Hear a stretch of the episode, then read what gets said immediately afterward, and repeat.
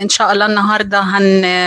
هنتأمل مع بعض في رسالة بولس الرسول للعبرانيين إصحاح 11 والإصحاح ده بيسموه إصحاح الإيمان. هو إصحاح مشهور جدا إن هو فيه بيتكلم عن الإيمان. العنوان اللي اخترته لكم النهاردة لل التأمل بتاعنا الآية اللي جت في الإصحاح ده كأنه يرى من لا يرى. وهنشوف مين اللي اتقال عليه إنه كأنه يرى من لا يرى. لكن ايا كان اللي اتقال عليه كده فالآية دي بتنطبق على أي إنسان عنده إيمان وثقة كاملة إن فعلا الله موجود وإنه بيتعامل معانا وبيتفاعل معانا إنه لما بنصلي هو بيسمعنا وإنه بيرد علينا. فكأننا وإحنا بنتعامل معاه كأننا شايفينه بالعيان. على الرغم إن ده مش الحقيقي إحنا شايفينه بإيماننا. فبنتعامل معاه وكأننا نرى من لا يرى. الرسالة دي بعتها بولس الرسول للعبرانيين اللي هم اليهود اللي بقوا مسيحيين. وكانت بسبب إنهم ابتدوا يتعرضوا للاضطهاد من جانب اليهود اللي فضلوا يهود واتطردوا من الهيكل. وكان في موجة من الارتداد والتشكيك فحب إن هو يثبت إيمانهم ويفكرهم بأجدادهم من الكتاب المقدس من العهد القديم. طبعا اللي هم عارفينه كويس اداهم أمثلة لأبطال من لأبطال الإيمان أمثلة مشي معاهم زي عمل معاهم جولة في العهد القديم عشان يفكرهم بإزاي الناس دول اتمسكوا بإيمانهم في وسط الظروف القاسية وإنهم عدوا في اختبارات كتيرة وعلى الرغم من كده إيمانهم ما تهزش. وهنلاقي إن إحنا كل شخصية اتكلم عليها بولس الرسول في الرسالة دي هو اتكلم عن شخصيات مختلفة بقصص مختلفة. كل واحد فيهم ليه قصة مختلفة مع ربنا أثبت فيها إيمانه أو أرضى الله بإيمانه. وكل واحد فيهم عاش حياة مختلفة عن التاني لكن كلهم اتساووا مع بعض في الإيمان واتحسبوا أبطال للإيمان. هنبتدي مع بعض نشوف بولس الرسول ابتدى إزاي؟ بيقول وأما الإيمان فهو الثقه بما يرجى والإيقان بأمور لا ترى فإنه في هذا شهد للقدماء بالإيمان. نفهم أن العالمين أتقنت بكلمة الله حتى لم يتكون ما يرى مما هو ظاهر. هو ابتدى بتعريف الإيمان وهي الآية دي مشهورة جدا. الإيمان هو الثقة بما يرجى والإيقان بأمور لا ترى. يعني عشان يبقى عندك إيمان لازم تكون متأكد وواثق في حاجة أنت مش شايفها بعينيك ومش لامسها بإيديك ومش عايشها حاليا لكن أنت بترجو أو عندك الثقة إنها هتحصل لأن ربنا وعدك بيها. هي أمور أنت مش شايفها بعينيك لكن أنت شايفها بإيمانك. ربنا إدالك الوعد ده فأنت متأكد إن ده هيحصل. يعني الإيمان فيه شروط عشان يبقى اسمه إيمان أو رجاء ليهم شروط. إن أنت مش شايف الحاجة مش لامسها. وكمان في أغلب الأحوال ما عندكش ميعاد محدد إمتى الحاجة دي هتحصل. يعني كتير ربنا بيخفي عنك التفاصيل. ما قالكش مثلا أنا هحقق لك الحاجة الفلانية دي إمتى؟ بعد سنة بعد سنتين؟ كان لو قال لك كده كانت الأمور أسهل. أو ما يبقاش يعني الإيمان ده حاجة صعبة المنال قوي. لكن هو في أغلب الأحوال كان بيسيبها مفتوحة.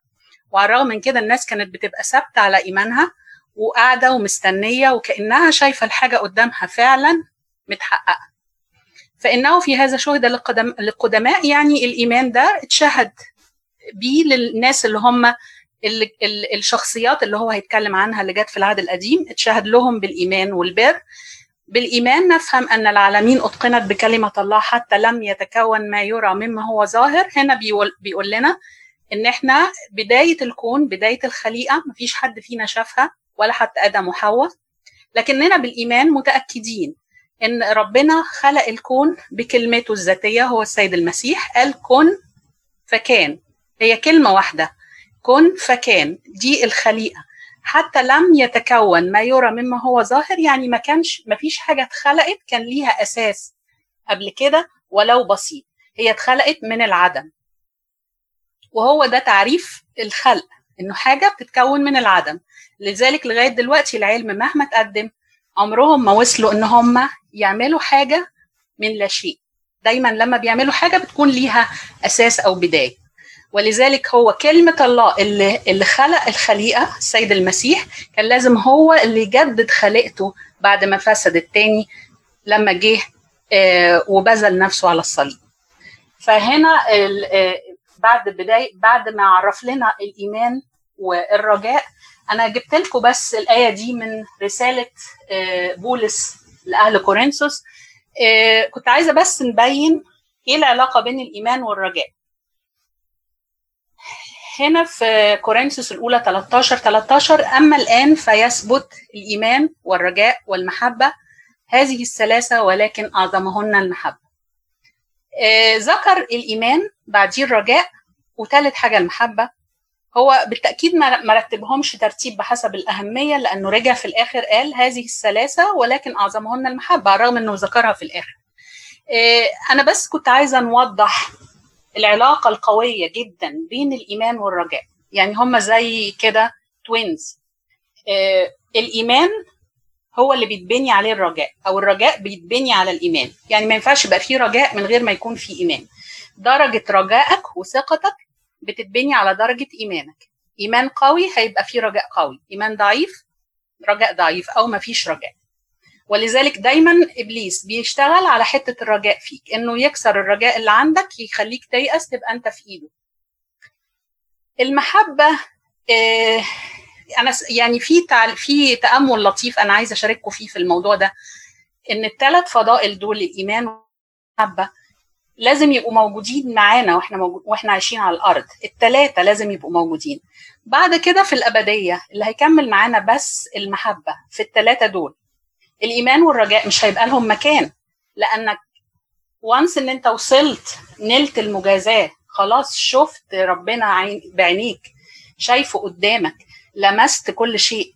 أصبح الحكاية اللي أنت كنت بتتمناها وبتؤمن بيها أصبحت واقع فما بقاش فيه إيمان ولا رجاء. خلاص أنت وصلت. حققت الغاية اللي أنت كنت بتستناها. اللي هتكمل معاك هي المحبة. فهم الإيمان والرجاء دايما ماشيين مع بعض. ليهم علاقة قوية ببعض. ابتدى بولس الرسول بعد كده يقول لنا يبتدى يعني يدخل في أو يعمل جولة في بعض شخصيات العهد القديم وهو ابتداها رتبها حسب الأقدم في الأحدث في الأحدث. طبعا هو بيكلم اليهود فكان لازم يكلمهم من شخصيات العهد القديم اللي هم عارفينها كويس من كتبهم. فبيقول بالإيمان قدم هابيل لله ذبيحة أفضل من قايين فبه شهد له إنه بار إذ شهد الله لقرابينه وبه وإن مات يتكلم بعد. هنا ذكر هابيل وإيمان هابيل اللي خلاه يقدم أحسن تقدمة خلاه يقدم أحسن ما عنده خلاه يقدم الذبيحة اللي هي مرضية أمام الله. وإزاي عرف؟ عرف أكيد من آدم أبوه. يعني هو عرف إن إن ربنا بيقبل بس الذبائح الحيوانية مش لأنه إله دموي زي ما بعض الناس بتقول لأنه هي دي الذبيحة اللي كان عايز الناس تتعلم أو بيمهد الناس بيها إن هم بعد كده هيجي المسيح المخلص اللي هيبذل نفسه عن العالم كله وهيفدي الناس بدمه. فهابيل لأنه مؤمن إن فعلا الذبيحة دي بيقدمها قدام ربنا وإن ربنا اللي هيستلمها منه قدم أفضل حاجة وقدم الذبيحة المرضية قدام ربنا. على العكس قبي... قي... قايين استهتر أو استهان أو ما كانش عنده إيمان كافي مش حاسس إن ربنا هو اللي واقف قدامه. قدم أي كلام أي حاجة اللي عنده شوية محاصيل شوية حاجات من الأرض وحطهم في في سبت ويلا هي دي الذبيحة. وبالتالي ربنا ما قبلش ذبيحة قايين وقبل ذبيحة هابيل وكان ده سبب في إن هابيل إيمانه كان سبب في إنه خسر حياته على الأرض. آه لكن يقول بيقول لنا بولس وبه بالإيمان ده وإن مات يتكلم بعد. يعني على الرغم إن هابيل مات من سنين طويلة لكنه ما زال بيتكلم. إحنا ما زلنا دلوقتي يعني لغاية النهارده أهو بنجيب سيرة هابيل وبنذكر التقدمة بتاعته. آه هو نفسه الكتاب المقدس قال ان آه الله قال لقايين دم أخيك صارخ إلي من الأرض. لأنه دم بار بيطالب بالعدل. قايين هابيل عايش لغاية دلوقتي في الأبدية لكن قايين مات بخطيته. ولذلك هو بيتكلم مازال بيتكلم عن الإيمان والتقدمة الجيدة اللي هو قدمها نتيجة إيمان. ويمكن ده بيفكرنا بحاجة بالأرملة اللي هي المسيح مدحها لأنها قدمت الفلسين. الست دي كانت أرملة فقيرة. وعلى الرغم من كده هي قدمت الفلسين اللي كل اللي معاها للفقراء اللي هي أساسا منهم. لكن المسيح مدح وقال إن هي قدمت أكتر من الباقيين. ليه؟ لأن هي قدمت كل اللي تملكه لأن كان عندها إيمان وثقة إن ربنا هو اللي هيعولها. مفيش حد ممكن يدي كل اللي معاه ويقدم كل اللي معاه إلا لما يكون فعلا واثق إن ربنا مش هيسيبه وإن ربنا هيعولها ومش هيخليها تحتاج. فربنا مش عايز مننا التقديمات ال ال ال المبهرة التقديمات اللي هي يعني الناس كلها تقول إيه ده؟ هو عايز يشوف وأنت بتقدم قلبك شكله إيه. هل أنت فعلا قدمت أفضل ما عندك؟ يمكن أنت اللي عندك مش كتير لكن قدمت أحسن حاجة تملكها. هل أنت قدمت وأنت عندك إيمان إن هو فعلا اللي قدامك هو اللي بيستقبل التقدمة دي؟ مش بس التقديمات ال ال المادية يعني تقديماتنا الروحية الصوم الصلاة الخدمة. هل أنت بتخدم؟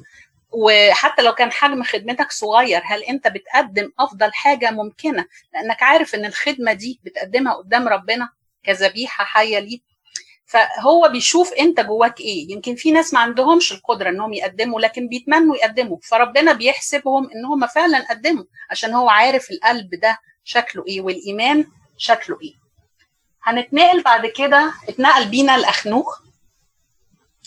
بالإيمان نقل أخنوخ لكي لا يرى الموت ولم يوجد لأن الله نقله إذ قبل نقله شهد له بأنه أرض الله. أخنوخ من الشخصيات اللي ما تذكرش عنها كتير في الكتاب المقدس.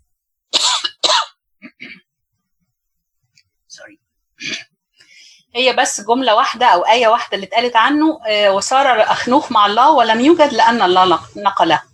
ف يعني الكتاب قال لنا إن هو مشي مع ربنا مشي مع ربنا. كان كل اللي بيعمله هدف واحد إنه يرضي ربنا. يعني نسي الناس اللي حواليه ونسي المجتمع اللي هو عايش فيه. يمكن الناس كانت بتبص له على إنه إنسان مثلا مجنون أو مجذوب أو وريفر ممكن ناس كتير. هو كان عايش في وقت كان فيه الشر منتشر.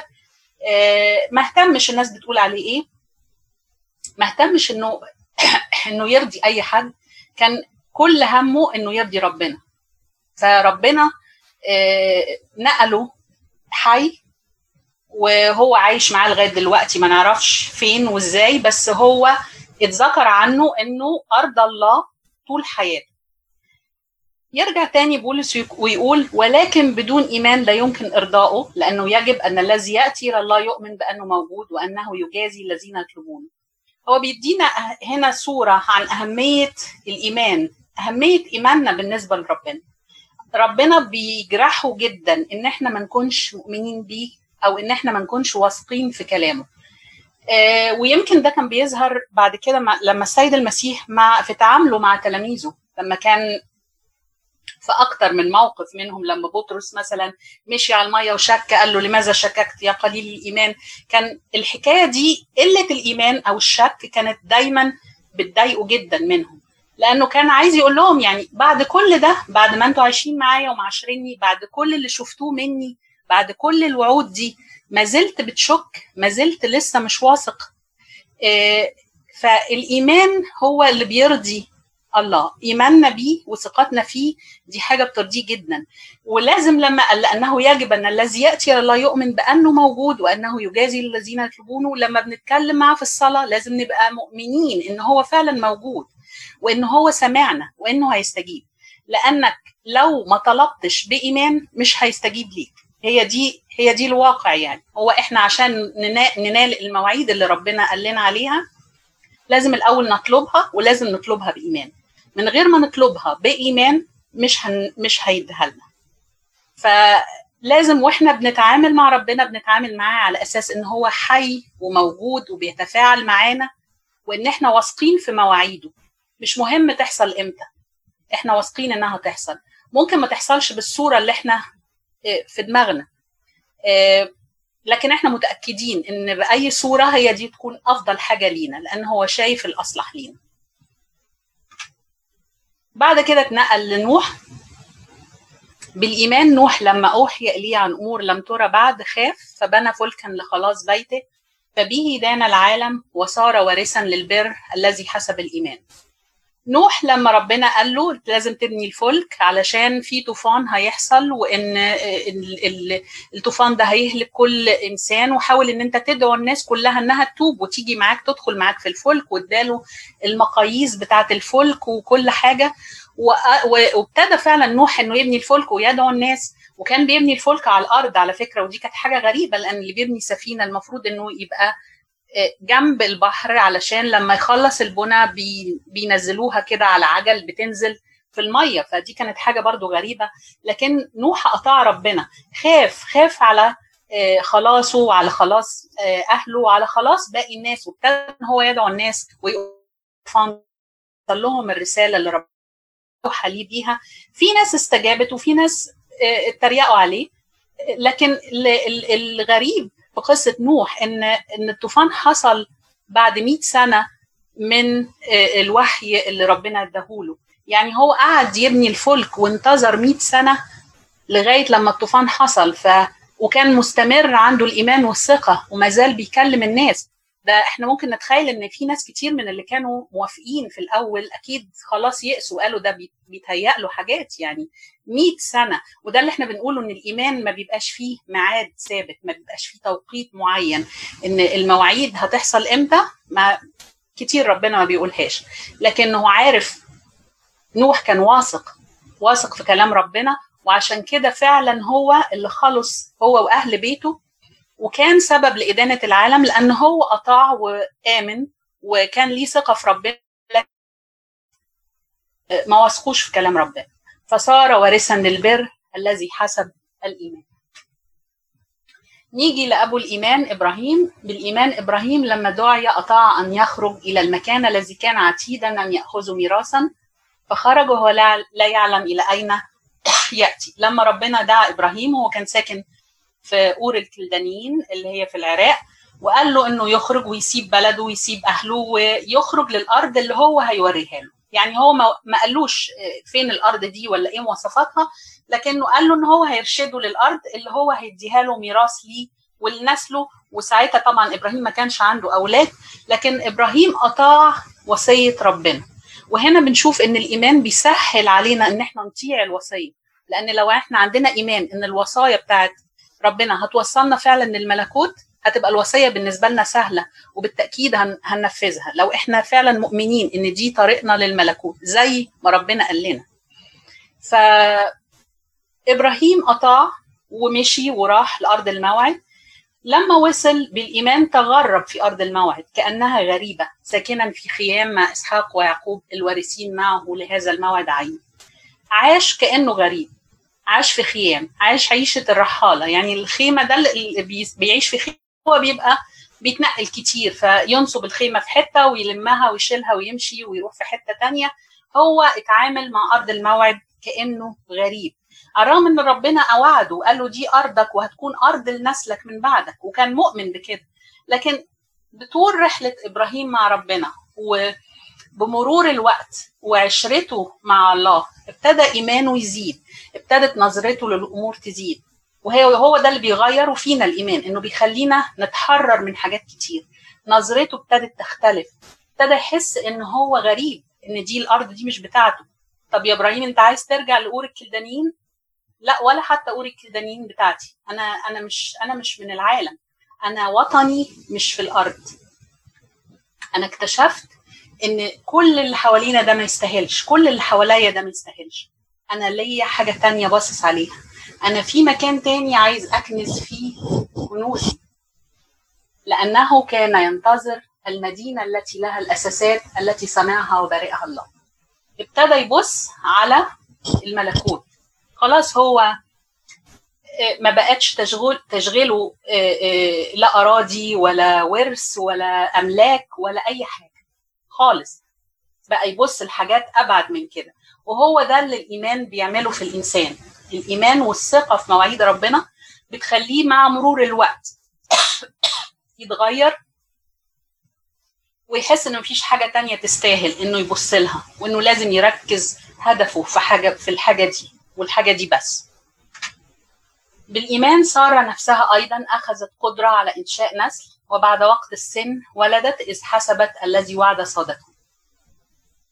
سارة برضو ما ننساش إن هي خرجت مع إبراهيم من ارض من أرضها من أور الكلدانيين واتغربت وبعشرتها مع إبراهيم اتنقل لها الإيمان لأنه الإيمان معدي أو ممكن يتورث وممكن يتنقل وده بيبين لنا إزاي الإنسان لما يرتبط بإنسان عنده إيمان قوي بي بيأثر عليه كويس يعني دي حاجة كويسة. إن هي نفسها كان عندها إيمان لما ربنا وعدها إنها تكون عندها ولد وهي كانت ست مسنة. يعني كبيرة جدا في السن إن هي مش ممكن تخلف لكنها صدقت وصدقت وعد ربنا ليها رغم إنها ضحكت. يعني هي ضحكت مش لأنها مش مصدقة هي ضحكت لأنها حاجة مضحكة إن واحدة في سنها يبقى عندها طفل لكن مش لأنها ما صدقتش. هي صدقت صدقت وعده لذلك ولد أيضا من واحد وذلك من ممات مثل نجوم السماء في الكسرة وكالرمل الذي على شاطئ البحر الذي يعد. فجابت إسحاق اللي هو من ممات من ممات إن هو هي وإبراهيم كانوا في عداد الأموات بالنسبة لإنهم ممكن يجي منهم نسل. ومن إسحاق بقى ليهم نسل مثل نجوم السماء ومثل مثل الرمل الذي على شاطئ البحر. بيجي بعد كده بولس بي بيدينا تجميع كده وبيقول لنا في الإيمان مات هؤلاء أجمعون وهم لم ينالوا المواعيد بل من بعيد نظروها وصدقوها وحيوها وأقروا بأنهم غرباء ونزلاء على الأرض.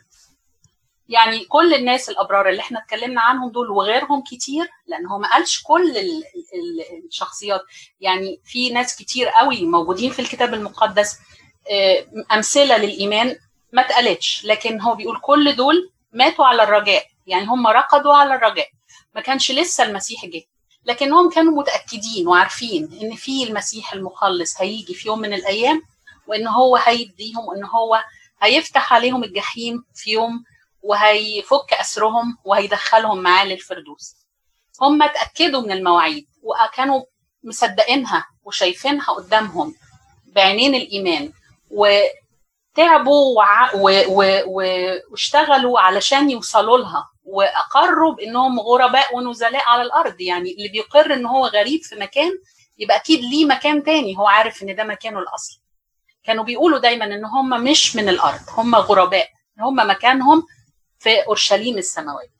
فإن الذين يقولون مثل هذا يصرون إنهم يطلبون وطنا زي ما قلنا اللي بيقول إنه غريب يعني معناها انه من مكان تاني ليه وطن تاني؟ فلو ذكروا ذلك الذي خرجوا منه لكان لهم فرصة للرجوع. مثال إبراهيم لو قال إن هو غريب وكان قصده اور الكلدانيين كان ممكن يرجع لكن هو ما رجعش لأن هو برضه حاسس إنه غريب. هو مش موضوع أرض كنعان ولا اور الكلدانيين. هو ابتدى خلاص يتغير ونظرته تتغير ويحس إن هو مكانه في السماء. ولكن الآن يبتغون وطنا أفضل أي سماويا لذلك لا يستحي بهم الله أن يدعى إلههم لأنه أعد لهم مدينة. لأنهم كانوا بهذا المقدار من الإيمان. فنقدر نقول إن ربنا كان فعلا سعيد جدا بيهم وكان بيفتخر بيهم. إحنا في كتير من من المواقف كان بيقول أنا إله إبراهيم وإله إسحاق وإله يعقوب.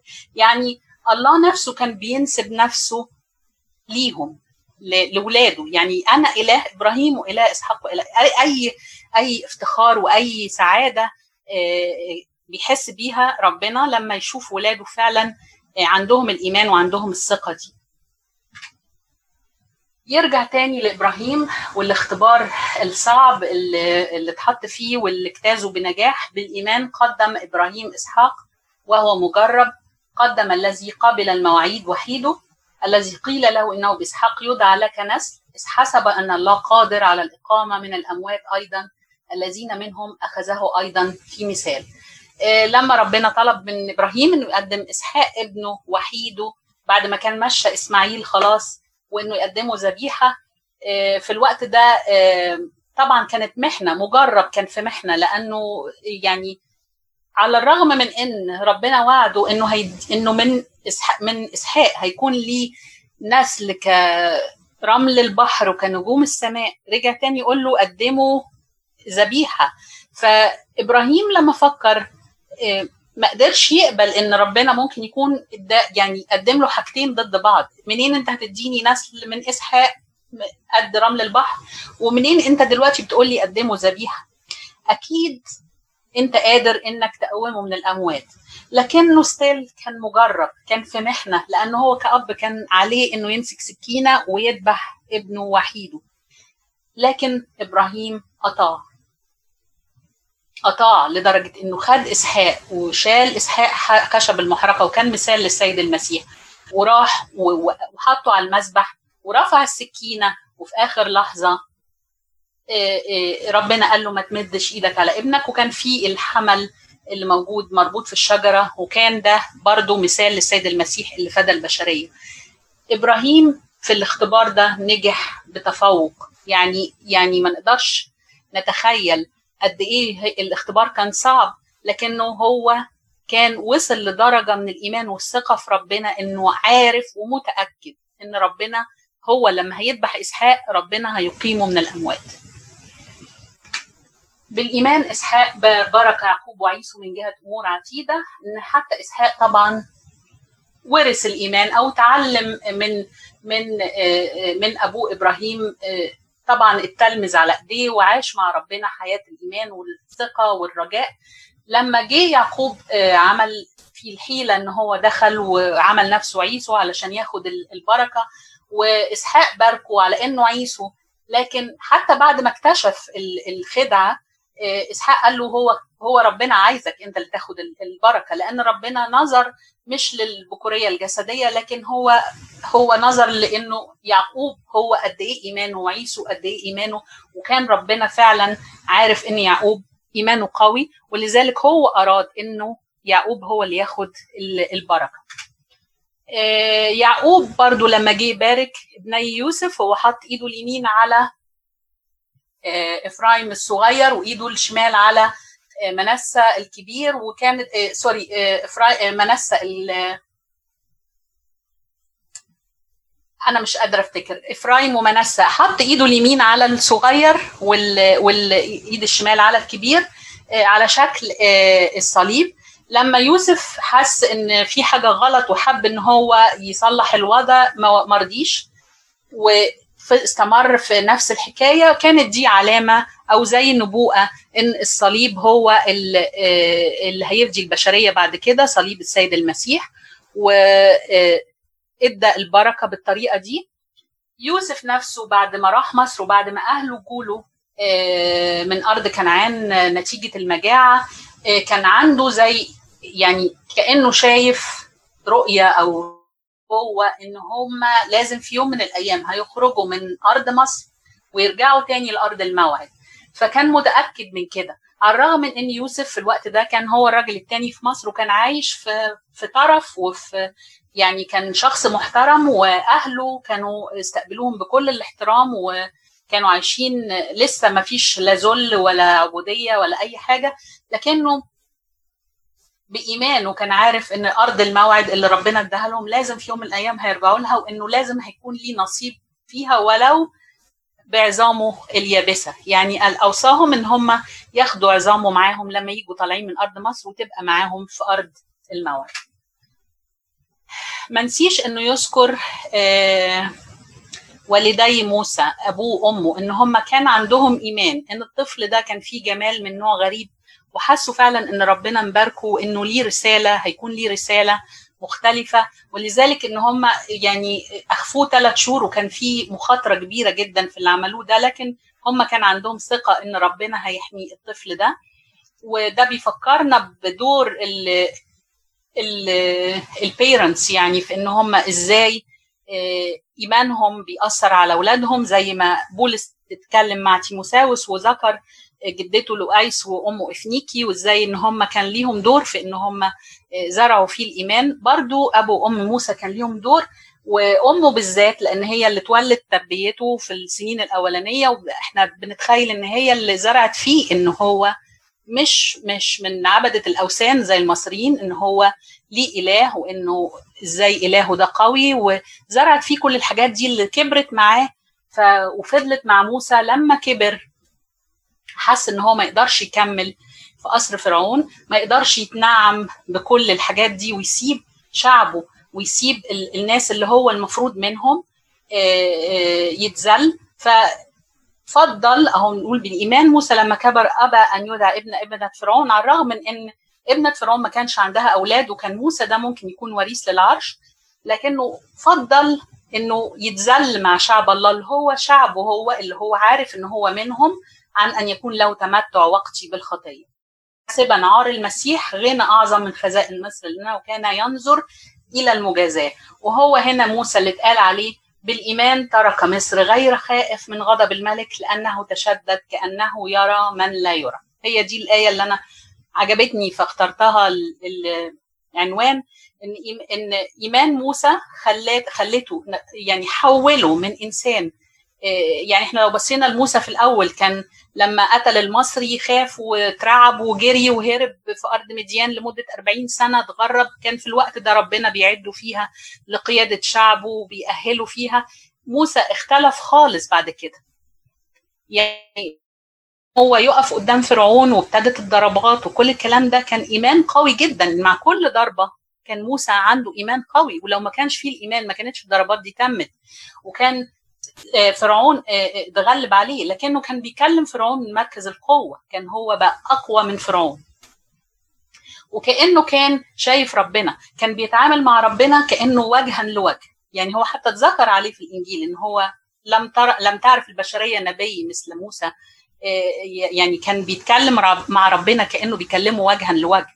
فده ايمان موسى اللي خلاه يقود الشعب الصعب شعب بني إسرائيل كانوا كانوا شعب صعب كتير كان بيتذمر وكتير كان بي بيهيج عليه ويقول له أنت طلعتنا أنت إحنا كنا عايشين كويس في مصر. كانوا بيحنوا للعبودية يعني كانت وصلت بيهم الحالة إن هم ابتدوا يتذمروا عليه كتير لكن موسى عمره ما اتذمر على الرغم من الظروف الكتيرة اللي قابلتهم. كان دايما عنده ثقة وإيمان إن ربنا بيحل أي مشكلة. ولذلك قدروا قدر بإيمانه بإيمان موسى قدر الشعب كله إنه يجتاز في البحر الأحمر. أما فرعون والجنود بتاعته اللي كانوا بيجروا وراهم ما قدروش. وهنا بيذكر لنا الفصح إن, إن لما ربنا قال له إنه يكلم الشعب وإنهم يذبحوا الخروف ويحطوا ال ال الدم على العتبة والقائمتين ده كان رمز للصليب وموت المسيح على الصليب. اطاع ربنا وقال للناس والناس كانوا بيطيعوا موسى لأنهم بالتجربة عرفوا خلاص إن موسى ده رجل الله. يعني هم ما كانش ما بيتناقشوش معاه. كان ممكن ساعتها يقول يعني هو ربنا مش عارف الناس بتاعته.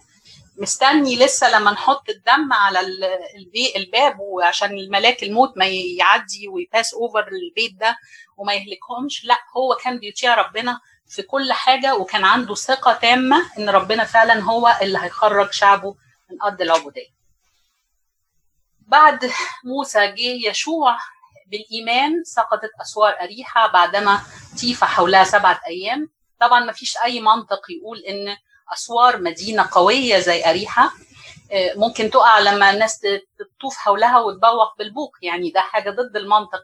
لكن ربنا أمرهم إن هم يعملوا كده وكان إيمان يشوع زي إيمان زي إيمان موسى وربنا أراد إن هم يطوفوا حولها سبعة أيام لأنه كان عايز يشوف ثبات إيمانهم ومدى ثقتهم فيه وفعلا في اليوم السابع لما طافوا حولها سبع مرات سقطت أسوار المدينة العظيمة الأسوار القوية.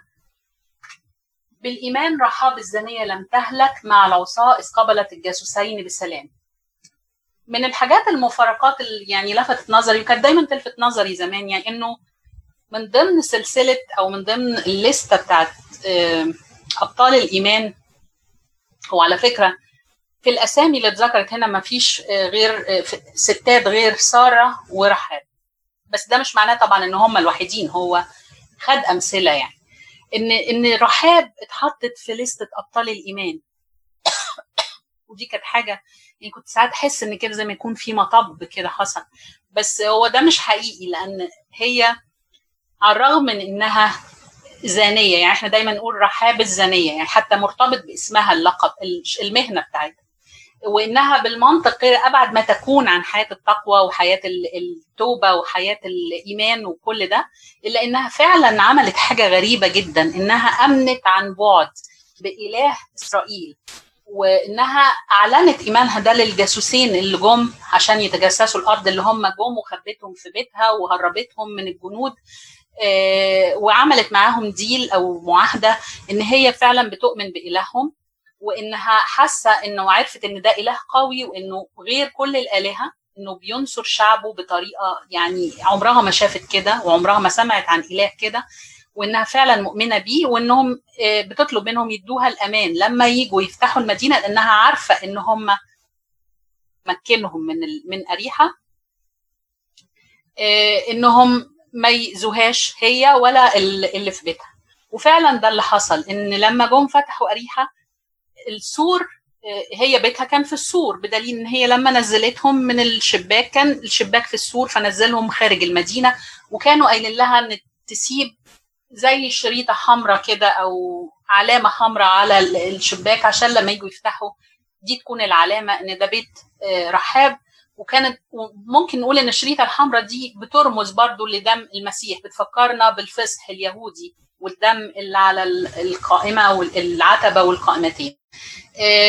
الجزء من هي ريحه لما الأسوار فضل الجزء اللي فيه بيت رحاب. لم يهدم لأن هي كانت سليمة هي كانت قاعدة في البيت هي وأهلها والناس اللي دعتهم إنهم يكونوا معاها وإنها فعلا عاشت حياتها في الإيمان بدليل إن الروح القدس اوحى لبولس الرسول إنه يكتب اسمها مع أبطال الإيمان وإن هي فعلا اتذكرت إن هي من في سلسلة أنساب السيد المسيح يعني اللي جه من نسلها السيد المسيح. فكان ليها الشرف ده إن هي اتذكرت مع أبطال الإيمان. يعني إنسانة بالمواصفات دي ما ما توحيش لحد إنه ينتظر منها كتير لكن على العكس من كده هي أمنت وكان إيمانها قوي وكانت ثقتها قوية. بعد كده بيقول لنا ماذا أقول أيضا؟ لأنه يعوزني الوقت. إن أخبرت عن جدعون وبراق وشمشون ويفتاح وداود وصموئيل والأنبياء. هنا بيقول يعني أقول إيه ولا إيه ولا إيه ولا أتكلم عن مين ولا مين ولا مين. يعني هو لو بولس الرسول قعد يتكلم عن كل شخصية من شخصيات الكتاب المقدس هيلاقي مواقف كتير بتبين وتوضح قد إيه الناس دول كان عندهم إيمان وثقة وإنهم أرضوا ربنا فعلا بإيمانهم وكانوا بارين أمامه بسبب إيمانهم. ادانا هنا أمثلة عن بعض اللي هم القضاة قضاة بني إسرائيل جدعون وبراق وشمشون ويفتاح. وبعض الأنبياء داود وصموئيل والأنبياء. يعني جدعون اللي كان فلاح كان خايف ومرعوب وهربان من المديانيين وقاعد بي بيطحن في المعصرة عشان ما حدش يشوفه. وبعد كده ربنا خلاه خلاه يخفض عدد الجيش لغاية لما بقوا 300 وواجه بيهم آلاف مئات الآلاف من المديانيين وقدر إنه ينتصر عليهم لأنه سلم فعلا ووثق في ربنا وحس فعلا إن هو هو اللي هيعديه من الحروب دي آه على العكس من كده وبراق برضو اللي غلب جيش سيسرا. وكان من ضمن القضاة اللي هم قادوا شعوبهم للانتصار وانه هو فعلا حط كل إيمان وثقته في ربنا شمشون على العكس من جدعون اللي كان عنده القوة الكبيرة وكان نذير للرب وكان عارف إن قوته جاية من ربنا لغاية لما ابتدى يضعف و ابتدى يسلم نفسه لشهواته ويبتدي يدخل في علاقات مش مش مش صح. وربنا أراد إن هو يفوق. يعني يمكن ربنا حنيته عليه إنه إداله يعني خلاه يقع تحت ذل الفلسطينيين وإنه يتذل جامد عشان يفوق. وإلا كان ممكن شمشون يفقد أبديته. لما فاق لنفسه ورجع وعرف إن هو كل قوته وكل حياته هي مبنية على إيمانه بربنا وثقته فيه وطلب من ربنا فعلا إنه يديله الفرصة إنه يديله القوة تاني يرجعها له علشان يتخلص من أعدائه. وفعلا في النهاية اتخلص من أعداد كبيرة من الفلسطينيين. يفتاح وداود وصموئيل. داود مع جوليات وطبعا القصة الشهيرة ليه. إزاي طفل صغير أو شاب صغير قدر إنه يهزم عملاق كان كل الجيش شاول كان خايف إن هو يقرب منه لكن هو كان عارف وعنده الثقة وقال لهم أنا بقوة إلهي هقدر أنتصر عليه وفعلا ده اللي حصل. صموئيل النبي وكل حياته من أول حياته لآخرها هو مع ربنا إيمان وثقة كاملة. بيجي في بينهي الرسالة بتاعته القديس بولس وهنلاحظ في النهاية إنه ابتدى ما يذكرش أسامي. يعني ابتدى يقول أنا هقراها معاكم الجزء ده. بيتكلم كلام عام ينطبق ممكن على ناس كتير. الذين بالإيمان قهروا ممالك صنعوا برا نالوا مواعيد سدوا أفواه أسود أطفأوا قوة النار نجوا من حد السيف تقووا من ضعف صاروا أشداء في الحرب هزموا جيوش وغرباء أخذت نساء أمواتهن بقيامة. وآخرون عذبوا ولم يقبلوا النجاة لكي ينالوا قيامة أفضل. وآخرون تجربوا في هزء وجلد ثم في قيود أيضا وحبس. رجموا نشروا جربوا ماتوا قتلا بالسيف طافوا في جلود غنم وجلود معزة معتزين مكروبين مذلين. وهم لم يكن العالم مستحقا لهم تائبين في في براري وجبال ومغاير وشقوق الأرض. هنا بيتكلم إن هم ال ال بيبتدى يسرد لنا ناس قهروا ممالك صنعوا نالوا مواعيد سدوا افواه أسود. طبعا أول حاجة بتيجي في, في دماغنا دانيال أطفاء قوة النار. أول حاجة بتيجي في دماغنا الفتية الثلاثة. نجوا من حد السيف ياما ناس نجت من حد السيف بسبب إيمانها وثقتها في ربنا تقووا من ضعف. لكن النقطة اللي أنا كمان أخذت نساء أمواتهن بقيامة يعني مثال أرملة صرفة صيدا اللي استضافت إيليا النبي والمرأة الشونانية اللي استضافت أليشا النبي والاثنين ولادهم لما ماتوا إيليا أو أقام ابنها بقوة الله. من الأموات والتانية أليشا النبي برضو صلى وأقام ابنها. وفي ناس عذبوا ولم يقبلوا النجاة لكي يناموا ينالوا قيامة أفضل. يعني استهانوا بالعذاب الجسدي. وإيمانهم كلفهم حياتهم. لكنهم كانوا مش مهتمين خالص بأي حاجة غير إنهم ينالوا الحياة الأبدية أو قيامة أفضل. لكن إحنا في النقطة هنا إنه هو ابتدى يفتحها أو يسيبها مفتوحة بولس عايز يسيبها مفتوحة لأن الكلام ده بينطبق على ناس كتير جدا. ولأنه حتى بينطبق علينا دلوقتي كمعاصرين إحنا ما فيش بقى ما بقاش فيه سيوف ما بقاش فيه ممالك بتحارب ما بقاش فيه الكلام ده لكن بقت عندنا حروب من نوع تانية هي حروب روحية. يعني زي ما قال لنا إن إحنا مصارعتنا ليست مع لحم ودم. فإحنا بتنطبق إحنا نفسنا بتنطبق علينا. القهر وممالك صنعوا بر نجوا من حد السيف صاروا أشداء في الحرب سدوا أفواه أسود. كل دي أفواه الشر أطفأوا قوة النار أطفأوا قوة الشهوات الجسدية هزموا جيوش هزموا جيوش إبليس وأعوانه. نجوا من حد السيف من من السيوف وسهام إبليس. كل ده إن إحنا في حروبنا الروحية إن لو ما تسلحناش بالإيمان والثقة التامة في إن فعلا ربنا هو اللي هينقذنا وهو اللي بيدينا القوة مش ممكن هنغلب. فالانسان فعلا لازم يصدق ويثق إن ربنا واقف معاه في كل حروبه يطلب يطلب المعونة. واللي إحنا المفروض إن إحنا فعلا نقول لربنا يعني يزود إيماننا. يعني إحنا المفروض نطلب منه إن الإيمان ده مش بيبتدي معانا كده فجأة فوق يعني إحنا بنتدرج فيه. فلازم إن إحنا نطلبه من ربنا فعلا ونطلبه آه وإحنا واثقين إن هو هيساعدنا.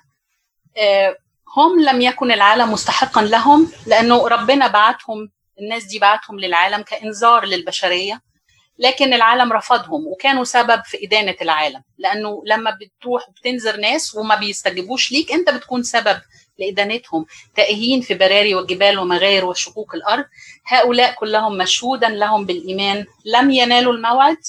سبق الله فنظر لنا شيئا أفضل لكي لا يكملوا بدوننا يعني هم لغاية دلوقتي مستنين كلنا مع البوق الأخير كله هيبقى يكمل العدد اللي هينال المواعيد اللي هي اللي كله هيدخل ملكوت الله ويبقوا كلهم مع بعض عايشين في محبة وفرح ويشوفوا ربنا وجها لوجه في النهاية. ف اي هوب إن إن فعلا الرسالة دي تكون يعني يعني إحنا لما بنبص فيها ونشوف الأمثلة للناس دي بنحس إن إحنا بنشوف نفسنا إحنا قد إيه منهم. هل إحنا يعني قريبين؟ مش هقول إن إحنا قدهم مش شرط نكون وصلنا لهم بس إحنا إيماننا قد إيه منهم. ولازم فعلا ان إحنا نطلب كل يوم إن ربنا يزود إيماننا. وفي حاجات كتير ممكن تساعدنا إن إحنا نأيد أو بنكتب زي مذكرات لينا لما بيحصل معانا أي موقف لما بيحصل معانا أي حاجة في حياتنا وفعلا حسينا إن ربنا وقف جنبنا في الحاجة دي أو حتى ما تحققتش بالصورة اللي إحنا عايزينها لكن أدركنا بعد كده إن إحنا كنا غلطانين وإن اللي حصل لنا ده كنا بنط فيمكن الحاجات دي لما بنرجع لها بعد مدة لأن إحنا بننسى لما بنرجع تاني بعد مدة بنفتكر الحاجات دي ففعلا بنحس إن قد إيه ربنا معانا قد إيه هو ممكن إن إحنا نثق فيه وإن إحنا نطلب منه بإيمان وعارفين إن هو هيستجيب هيستجيب بطريقته مش شرط تكون بطريقتنا إحنا لكنه هيستجيب في النهاية بالطريقة اللي فعلا هي أحسن حاجة ليه Thank you very much.